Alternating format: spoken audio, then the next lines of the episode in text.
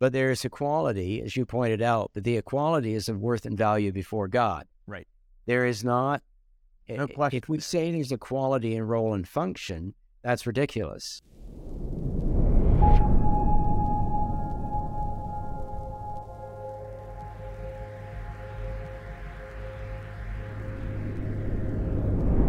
What's up, everybody? Welcome back to the Vast Podcast. So good to have you all with us today. Hope you're doing excellent. It's still raining here in California, which my uh, esteemed co host is now experiencing for himself because he's in Palm Springs. I'm in Los Angeles, and someone please pray for this weather to change. This is not why I live in California. Thank God I'm called here. Okay, so today's episode is brought to you by Dwell Bible our incredible sponsor who have an amazing app that you can download in the App Store where you can listen and read, uh, but primarily listen to scripture, lots of different voices, lots of different translations, and they have an, an amazing experience for you. And if you're a Christian leader, if you're a minister or pastor of some sort, this is also a great tool for your church to uh, help improve your people's relationship with Christ, help them to keep growing in the Lord. Uh, listening to Scripture, God being present to us through the Scriptures, that being a sanctifying experience is not something that we can minimize at all. And listening is such a helpful tool uh, for your people's growth. So, Dwell is offering you a free one year individual subscription. You can try it out for yourself. Text the word good to 39383. Again, that's good to 39383, and you'll be able to claim your free one year subscription to Dwell Bible. Happy listening, everybody. Uh, I wanted to have a conversation with you today about 1 Corinthians chapter 11, which I'm going to turn to you now. Um, and I'm going to call this portion of the conversation uh, Head Coverings and Death by Dinner. Because in this chapter, uh, Paul deals with uh, two topics, um, both of which are not easily transferable to uh, modern thinking today, both in the sense of uh, head coverings and submission and authority, and then also uh, people evidently getting sick and dying because they were abusing the Lord's Supper. That indeed is something very mystical um, that uh, us Western rational minds have a difficult time understanding. So, uh, why don't we take this um, piece by piece and begin with um, the head covering piece? So, in 1 Corinthians 11, Paul says, I praise you for remembering me in everything and for holding to the traditions just as I passed them on to you. But I want you to realize that the head of every man is Christ, and the head of the woman is man, and the head of Christ is God. Every man who prays or prophesies with his head covered dishonors his head, his head being Christ. So for a man to wear a head covering here, Paul is saying, uh, that dishonors Christ. At least I, I think that's what he's saying. But every woman who prays or prophesies with her head uncovered dishonors her head, which is her husband.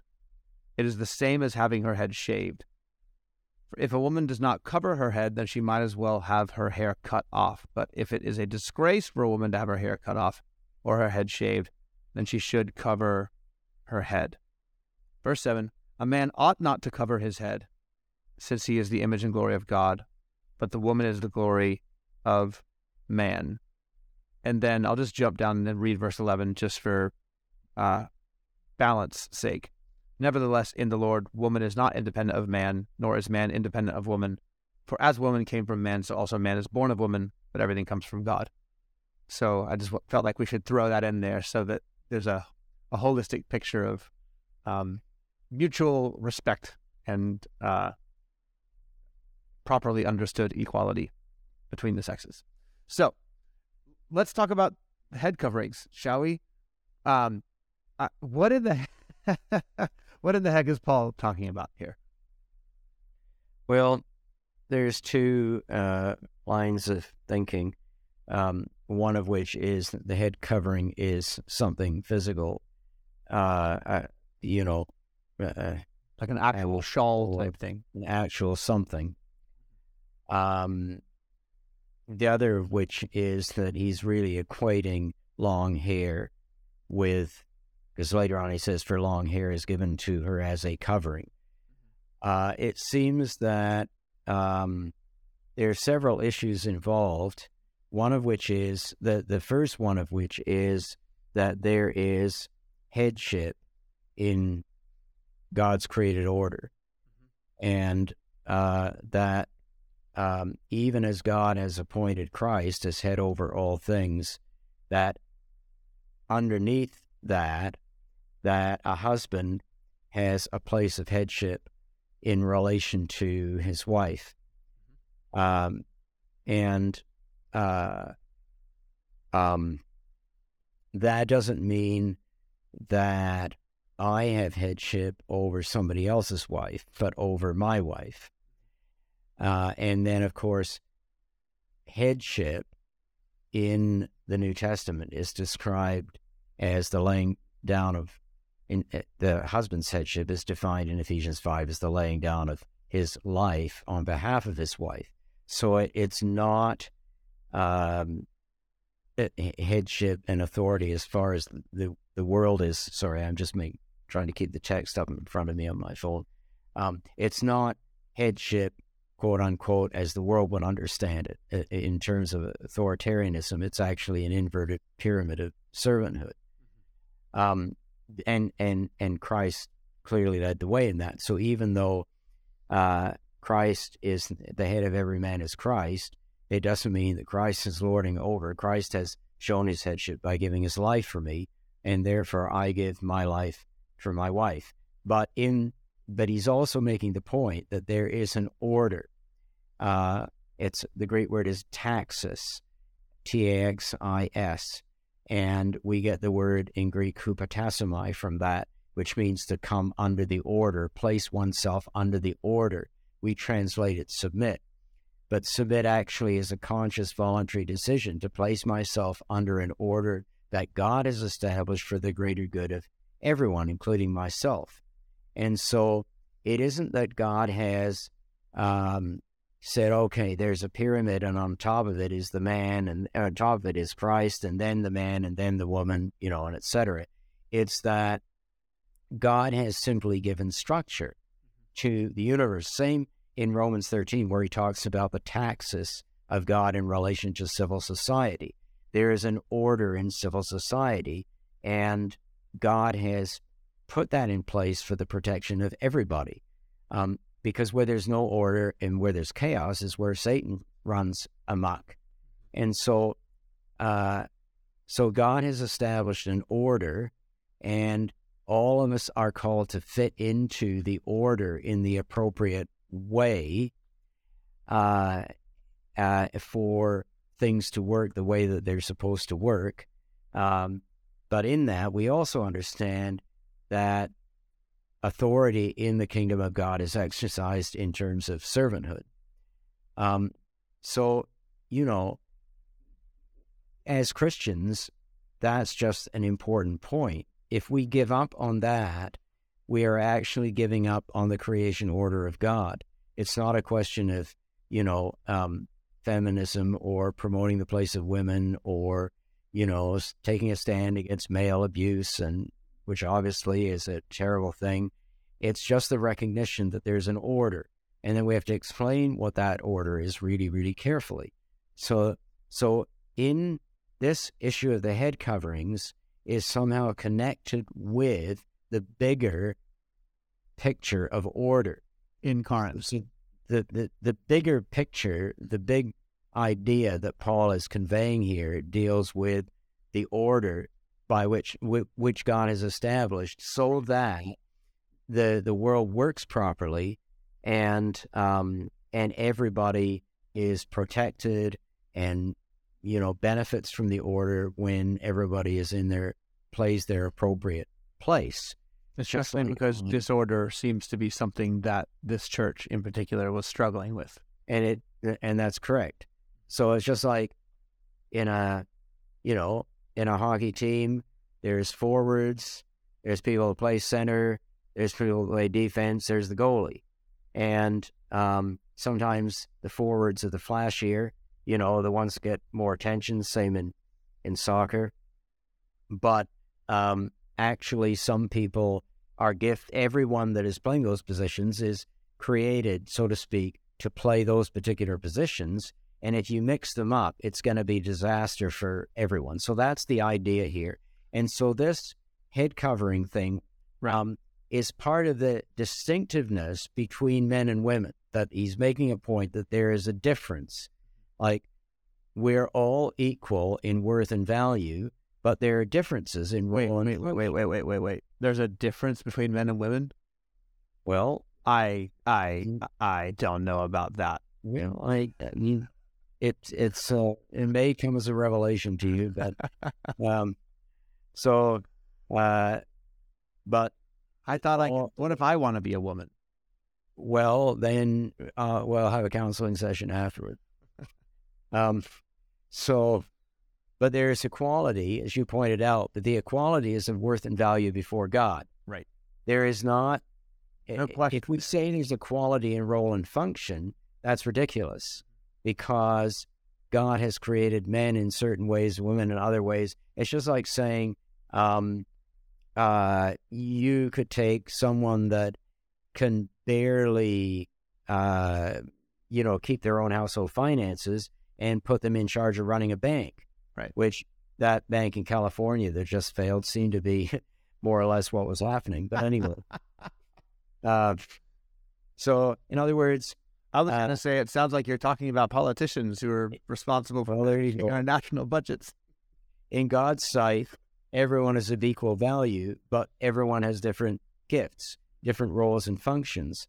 And that's part of where the rub is in terms of how Christianity and, and secular pagan culture, you know, is coming to a d- division in these days is because, and, and you can see it most blatantly in, in the whole postmodern thing where, you know, if you don't like you know the limits that some uh, function plays on uh, that that that the way that you've been created it places certain limits or whatever then you can just change your identity. And of course that's ludicrous. You can't do that. It has all sorts of catastrophic results.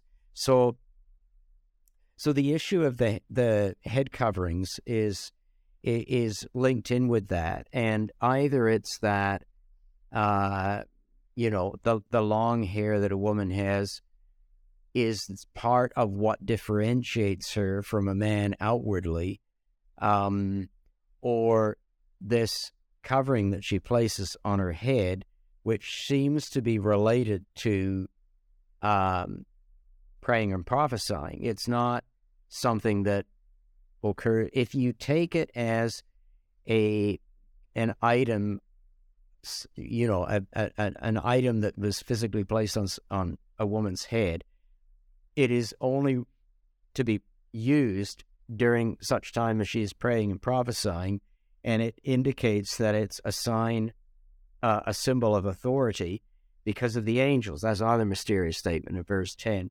Right. Um, it seems to be that uh, God is concerned uh, for, uh, God is concerned for the the taxis, the order, and that this issue of the covering is somehow related. It's a kind of an outward symbol of the willingness of a woman to take her place within the order that God has created and not to try to be something that she isn't.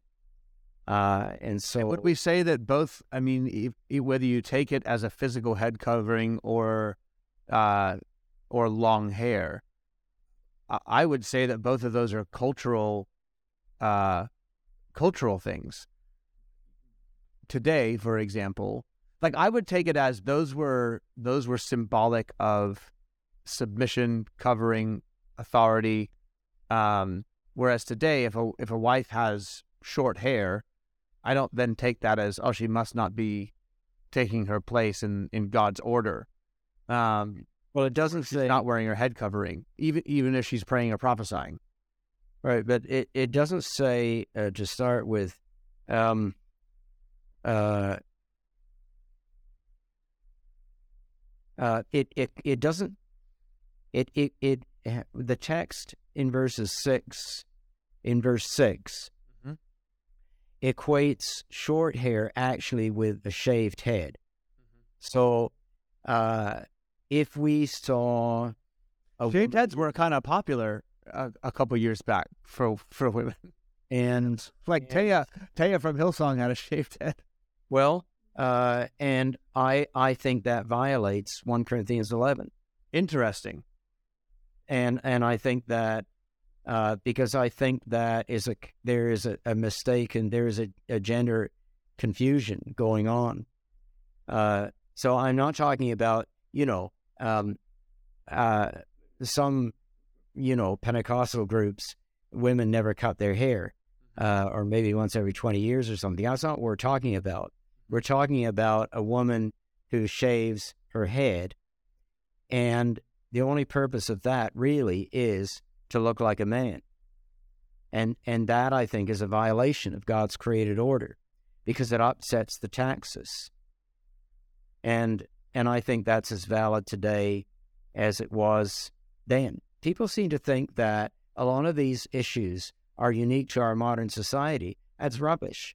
The whole Roman Empire was one big cesspit of postmodernism mm-hmm. in its own way. You know, uh, right down to the abortion. It was just, you know, infanticide then. Um, and so, you know, what goes around comes around. There's nothing new under the sun, and all these things are true.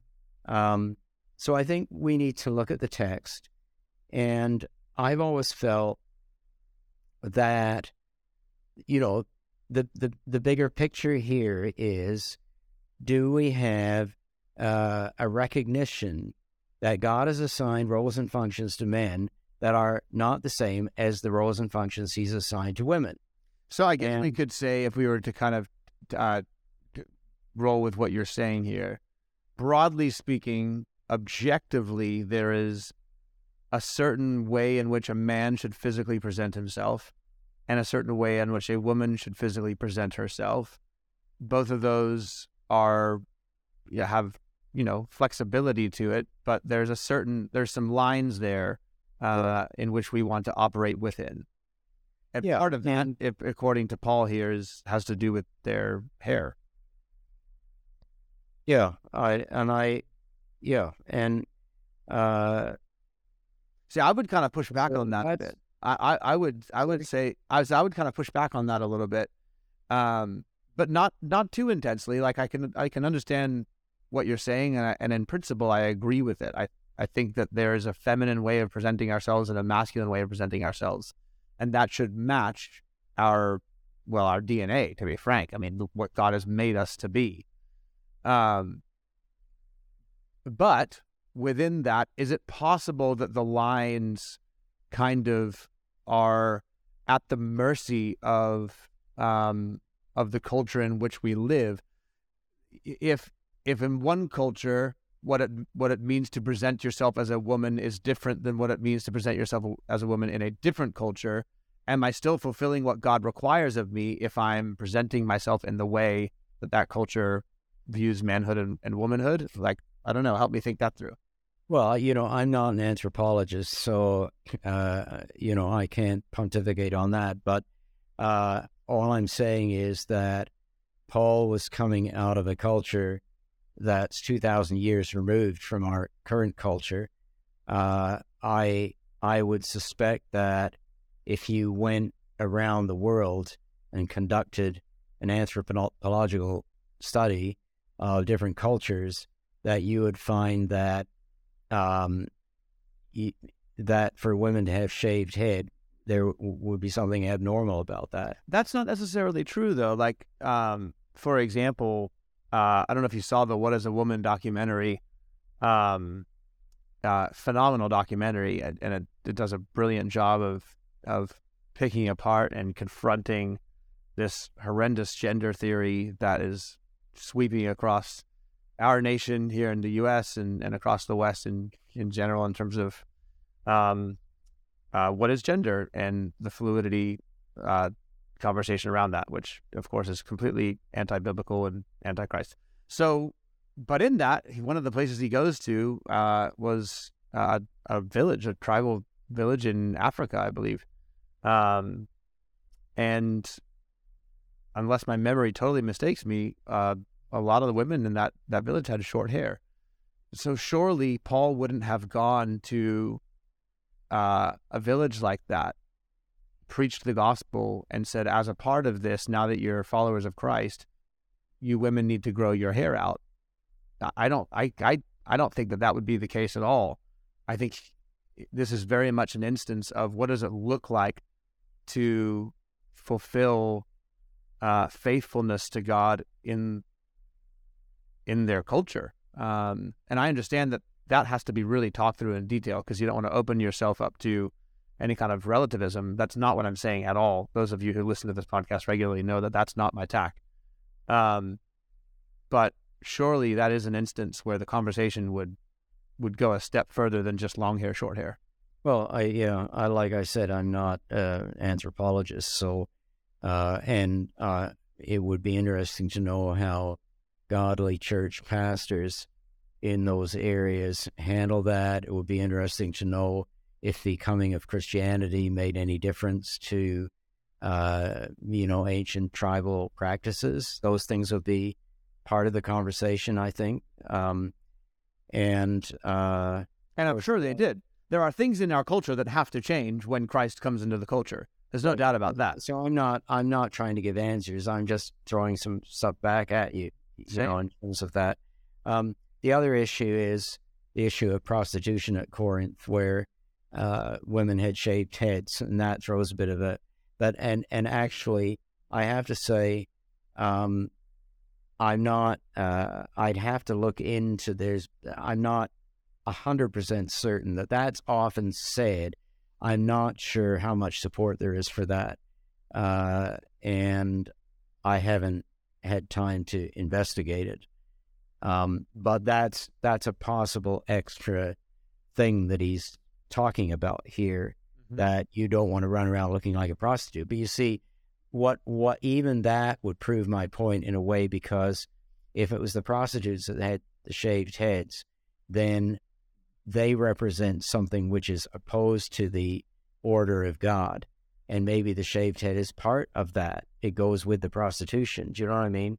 As an expression of uh, something that's out of order uh, in God's in God's economy. Right. And to that, I would say, what what does it mean to present yourself as a prostitute in in the West today? And it would, I, and I would say, okay, we should not present ourselves that way, for certain.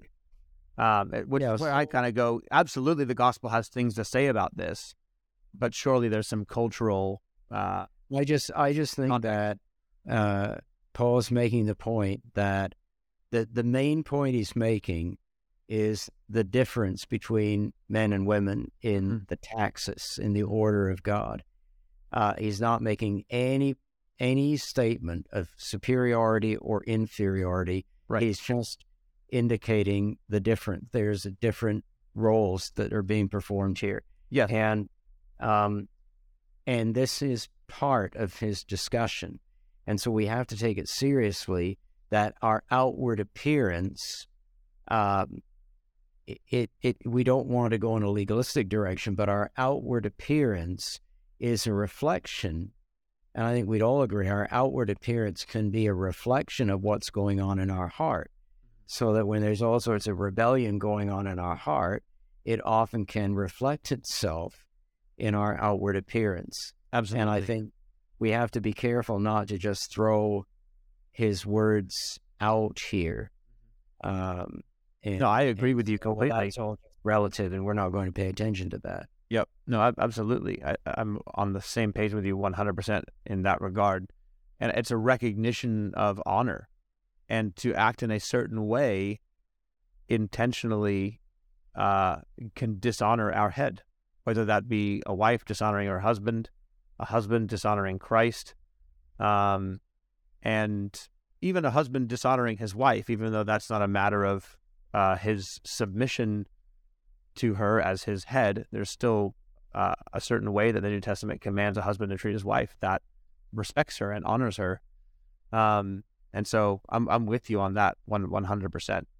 It's just uh, it's one of those things that's it's so far removed from 2023 in Los Angeles, uh, you know, Um, Yeah, and you know, matter, Paul- 2023 anywhere. You, you, yeah, but you have to remember that the early Christian church was in exactly the same boat in relation to Rome and the Roman Empire. Uh, it's it's not that different, and you know God has called us to walk a different way. Doesn't mean we all become Amish, you know, but I mean God has called us to walk a different way. Well, let, though, let me ask you this question then. So, because I'm I'm with you for sure. Let's say, let's say that the proper interpretation is not hair; it is head covering. Would you, would you take the same approach with that as you do with the hair? So, if if your feeling is actually, yeah, a woman, a wife's hair should be longer, um, would you then say, okay, when women pray or prophesy, they should put a head covering on, or would you say that no, that's more cultural? Well, I I take it seriously, and uh, it's just that uh, what hill are you going to die on?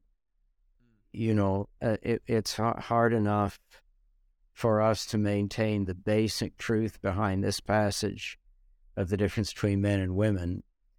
Uh, if you introduce, which by the way, at the be- in the early days, years, years of the church that I started in England, we did practice head coverings, Wow.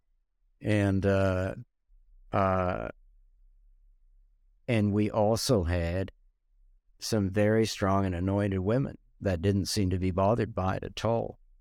It seemed to release something in the prophetic.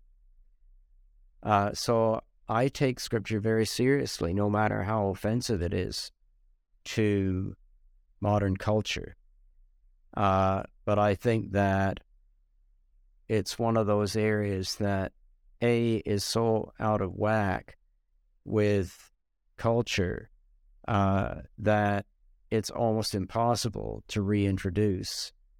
Um, the other I- issue, of course, here in 1 Corinthians 11 is that it could be that the head covering refers to long hair. So I just come down to the point where I really do feel that Paul is making a strong statement here about the difference between men and women. And I'm not comfortable with men that look like women and women that look like men. Yeah. And if you want to find out where that's going to take you, then just go down to your postmodern university department and see the wreckage of lives that's going on in those places. Yeah. I gosh, I could not agree with you more there. And it is interesting. Um, for me personally, you know, to say to say nothing of my opinions of the shaved head trend that was going on, you know, I wasn't a fan, but uh, that that perhaps is my own personal uh, view. Anyway, so but when it comes to a man presenting himself like a woman, that immediately makes me go, "Oh, wow, I really don't like that." Um, and so maybe I'm just not being as critical uh, from from the other direction. Well, it goes both ways because he's he, Paul goes both ways in this scripture. He's criticizing the men that look like women as well. So, you know, uh, uh, and I again, I mean, you you can't be legalistic. You've got to go to the heart of it.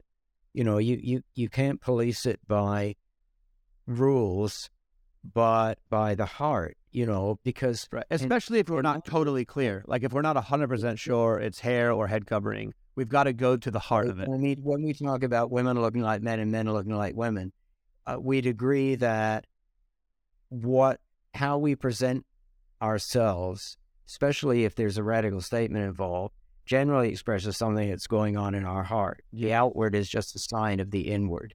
And when we look at these kind of things, what's going on in the heart of that person is not good. We, you know, 99 times out of 100, immediately we would say that it's not a good thing. There's something not right here. Um, and I'm not talking about, you know, men that use, you know, a little bit of cosmetics to make themselves look a bit better. So I, I'm past that. I'm, I never did, but, you know, it's too late now. Save me. But, Yeah. uh, you know, I'm not, I'm not being silly about stuff like that. Uh, I'm talking about something more more radical than that, and the blurring of genders. And I and I'm glad it's come out in a way because now we can see where it all winds up. You know, and it, it, it doesn't go in a in a in a good place, and it so. uh yeah, I think and we have to remind ourselves. Uh, you know, I doubt, I doubt the women shaving their head uh, trend. I- doubt that that began in the church. That probably No. began in the secular culture, and there's certain things that happen in secular culture that Christians can appropriate and make use of, and then are, then there are certain things or lots of things that we should be much more thoughtful about in terms of is this something that a Christian should take on board? And when new things happen in culture or new trends develop, usually there's some catching up that has to take place in the sense of maybe Christians initially are open and then they realize, wait a minute, this kind of like this heads in a direction that communicates the wrong thing. Um, and so perhaps this is an example of that, where it's like, okay, so this trend kind of picks up, some women embrace it, um, and then you go, you know what, that that may not be the best choice in terms of where where where the intended road is for that because it, my guess would be that it's part of um, the overall view of there being no gender differential whatsoever um, and certainly that that doesn't line up with with the scripture um, so yeah that's all very fascinating and interesting and there's still so much in this that we haven't even began to do with I mean, what do you make of like verse 13 when so when Paul says something like this, judge for yourselves. Is it proper for a woman to pray to God with her head uncovered? Does not the very nature of things teach you that if a man has long hair, it is a disgrace to him, but that if a woman has long hair, it is her glory, for long hair is given to her as her covering? If anyone wants to be contentious about this, we have no other practice, nor do the churches of God. Could we take Paul as saying there, like, this this is what seems to be true to me. You make up your own mind, but just so you know, this is our practice everywhere. Is it? Well, no, see that you can't say that because then you then you throw out half of, or two thirds or three quarters of what Paul is saying about anything. You know, uh, so uh, I think that uh, if we accept Scripture as authoritative, then we have to accept His words as authoritative, and of course, you know, they're in alignment. I agree with you, but perhaps the authoritative thing is, uh, you know, so Paul can say like, "I'll eat what's in the meat market; it doesn't affect my conscience." Um, but maybe it, That's different. He explicitly says that he in in Romans chapter 14, 15, and 1 Corinthians 8 and 10, where those issues are dealt with, um, of the eating of meat and freedom and so on, he is explicitly stating that there is nothing theologically wrong with eating meat, but I won't eat meat if it causes my brother's downfall, because the greater good of my brother's salvation is at stake. So we accept both statements as as having divine backing, both that there's nothing wrong in principle with eating any kind of food, and secondly, that the eating of food is to be subjected to the greater good of the salvation of the other person. But in any case, both are truth statements. They're not just Paul's opinions. Wh- What does Paul mean when he's saying the very nature of things? Does not the nature of things tell you? Well, I think it's God's, it's the taxis, mm-hmm. it's God's created order. That's what he's thinking of. You know, I mean, he talks about it quite a bit. God, that Christ is everything has been put under his feet. That Christ is seated at the right hand of the Father. That God has appointed government. You know that slaves be subject to your to your masters. Children be subject to your parents. Wives submit yourself to your husband. Uh, submit yourself to church leaders and and, and etc. That's all. There's a, a whole in my. I, I plug my my book Exodus, uh, which is a guide to freedom in a deconstructed world. That's what the subtitle is. That I try to deal with all of these situations, uh, and with the ongoing or the linking theme of all of them is what is the meaning of Christian freedom. But uh, a lot of it, or a lot, very large part of it, has to do with the order of creation, and our freedom is restricted by God for our own benefit. That's a consistent theme of the New Testament, and it plays out here in 1 Corinthians 11 in, in husband wife relationship. It plays out in the places where he talks about slaves and masters, which would be employers and employees, um, in relation to government, in relation to church leadership, and so on. It plays out, and obviously to God above, above everything else. And even Christ is part of the taxis. In the end, all things will be subjected to him who subjected everything to himself, you know, 1 Corinthians 15 and 28. So, with this whole theme, that the idea is that it's all for our benefit.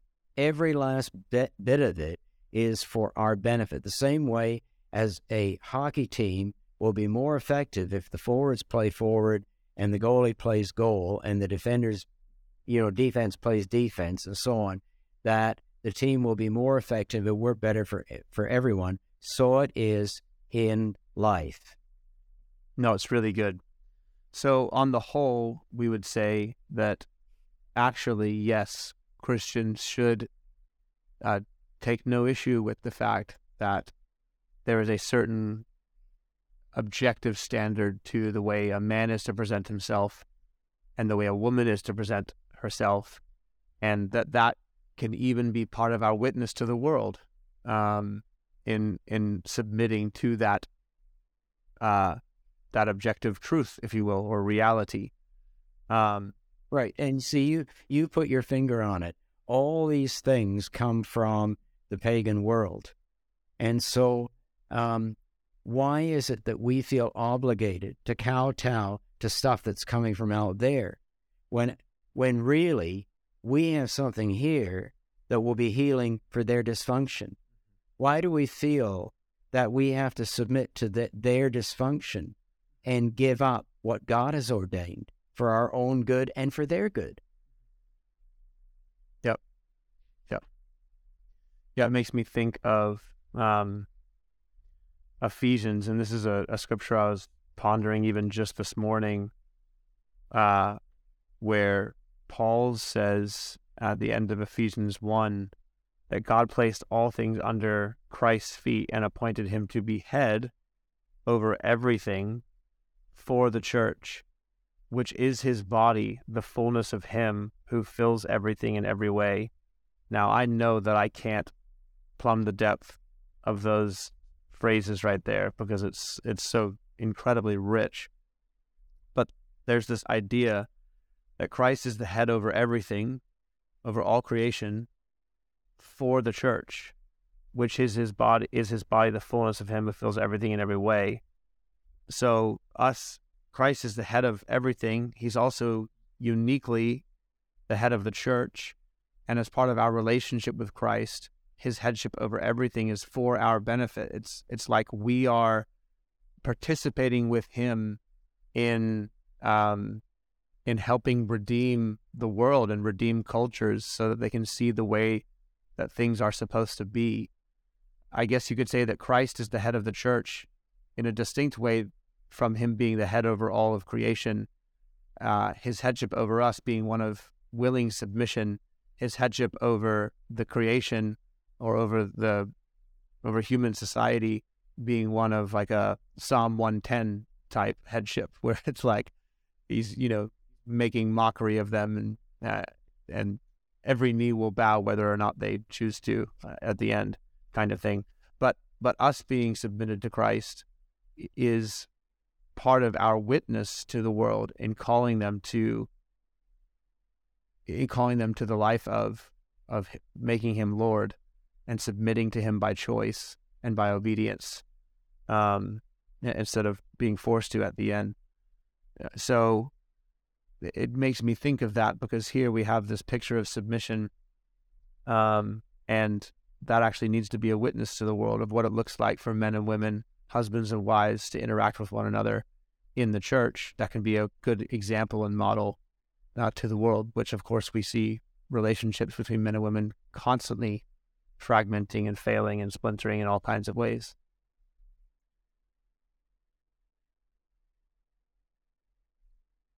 Any final thoughts on that before we? Well, I think you brought it to a good conclusion. Okay, cool. So uh, let's talk about death by dinner, and then we can wrap up with this. So in the rest of 1 Corinthians uh, 11, Paul says in verse 17, In the following directives, I have no praise for you, for your meetings do more harm than good. And then he goes on to talk about, you know, they show up for the Lord's Supper. Some of them go hungry, some of them eat, some of them get drunk. Don't you have your own homes to eat and drink in, or do you despise the church of God by humiliating those who have nothing? So there's some unfair treatment uh, of uh, some members of the church here in Corinth.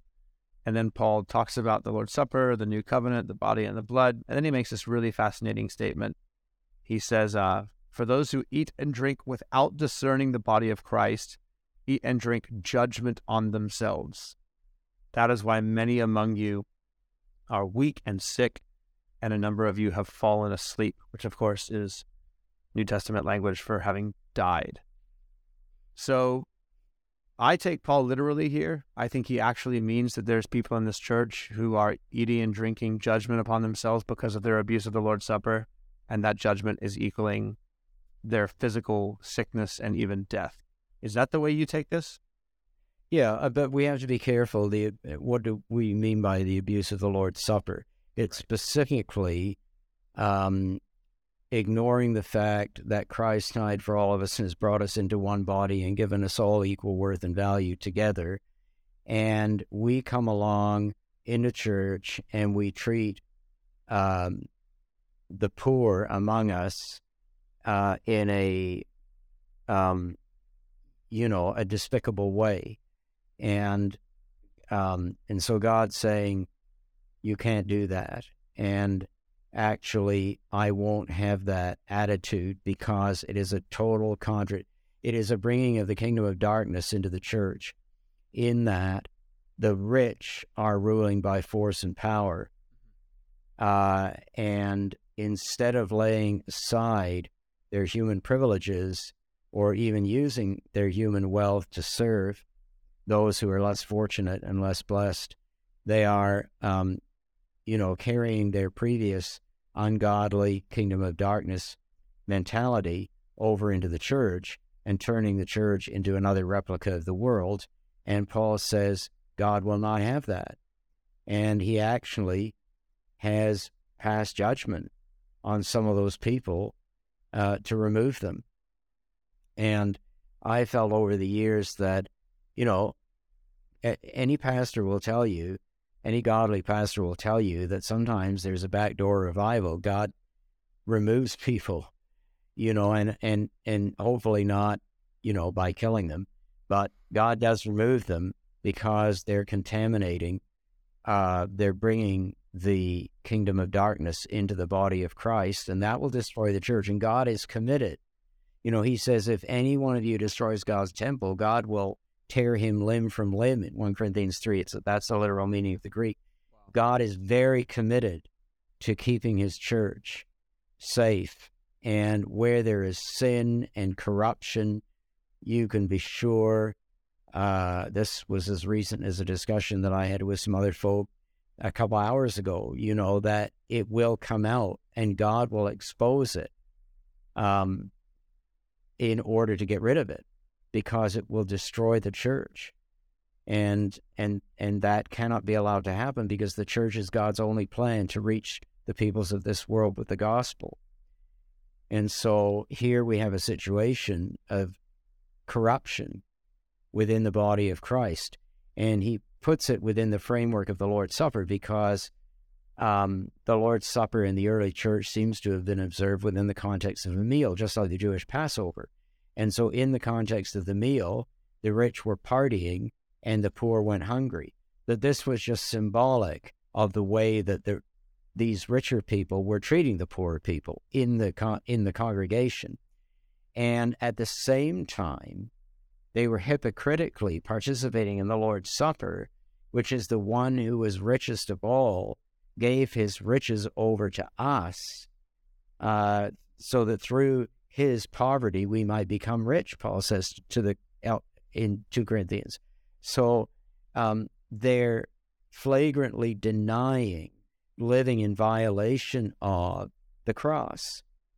Um, they've taken the benefits of what Christ gave and and refused to pass them on to others, and and so they come under judgment. So I mean, I you know I think when we come to the Lord's Supper, and sometimes it's like examine yourself, and we're supposed to be looking inside ourselves. Actually, we need to look outside ourselves to how are we treating the brothers and sisters around us. You know, am I not sort of you know um, well, I, I consider that you know I'm I'm I'm not drinking or smoking or uh, taking drugs or whatever. Therefore, I'm holier. I'm I'm I'm I'm holy enough to take the Lord's Supper. It's more like, how am I treating? Have I been gossiping? Have I been backbiting? Have I been, you know, seen people in need and not help them? Have I shown compassion or not shown compassion to people? Those are the issues when we come to the Lord's Supper. In the in the brethren, my dad was a young Christian, the elders, if there was any dissension between brethren in the body, the elders would take those men aside and say, You are forbidden to come to the Lord's table until your personal issues are resolved in a Christ like manner. And I think that is the job of the elders of the church. Because if we're wreaking vengeance on one another, we're in danger of bringing ourselves under judgment in the context of the Lord's Supper, because that's the very point at which we acknowledge what Christ has done for us. And we don't want to fall into the, like the two debtors, you know, where I take, I have the greater debt forgiven, and then I refuse to forgive the smaller debt somebody else owes to me, which was obviously the kind of thing that was happening here in Corinth. Yeah, there's also uh, what Jesus says in regards to when you're bringing your offering, if you remember that your brother has something against you, he say, says, go fix that, go reconcile that. Um, and the same attitude should be carried towards uh, being a part of the church, whether we're whether we're physically eating the bread and drinking the wine that Sunday or not, does not change the fact that we are all uh, part of one body. And so, what I hear you saying is, um, yes, the specific example here is eating the Lord's Supper, and that can get into a whole other conversation about our regularity of that and how often we should be doing that. Can, I'm more and more convinced that we should be doing it more often than not, and perhaps should just take Jesus at his word when he says, "Whenever you, uh, whenever you get together, do this in remembrance of me." Um, but again, that's another conversation, and it's a journey that I myself am, am on. There's all kinds of pragmatic things that come along with that. But the spirit of it is as people who are part of one body in the church, when you're working against that unity and you're working against the the flow of God's grace through you to others, that's something that God is going to deal with. Um, and if you're, you know, you're really rebellious against Him and work and even working to destroy what God is building, then God will not hesitate to reap that destruction back on you. Mm-hmm. Yeah. It's sobering. Sobering, and it certainly comes full circle to where our conversation started. So there's that. Um, okay. This has been great. Thank you for entertaining me or uh uh what's the word I'm looking for? Oh gosh. Sometimes my my vocabulary just vocabulary just evaporates from my um my mind. Anyway, thanks for having this this discussion with me. Um, these are all very interesting subjects and hopefully good food for thought for everybody out there. I know I'm not the only one that comes across these passages and scratches my head sometimes as to what Paul means. Um, and so we appreciate you all listening. And hey, do us a favor uh, and subscribe to our YouTube channel. That does a great deal of help for us. Also, rate us wherever you listen to your podcast. Super helpful. Um, and if you go to vastpodcast.io, you can also sign up for our newsletter, which we've started doing on a weekly basis. You can get that into your inbox. God bless you guys. Thank you again to our sponsor, Dwell. We love you all. We'll see you next week.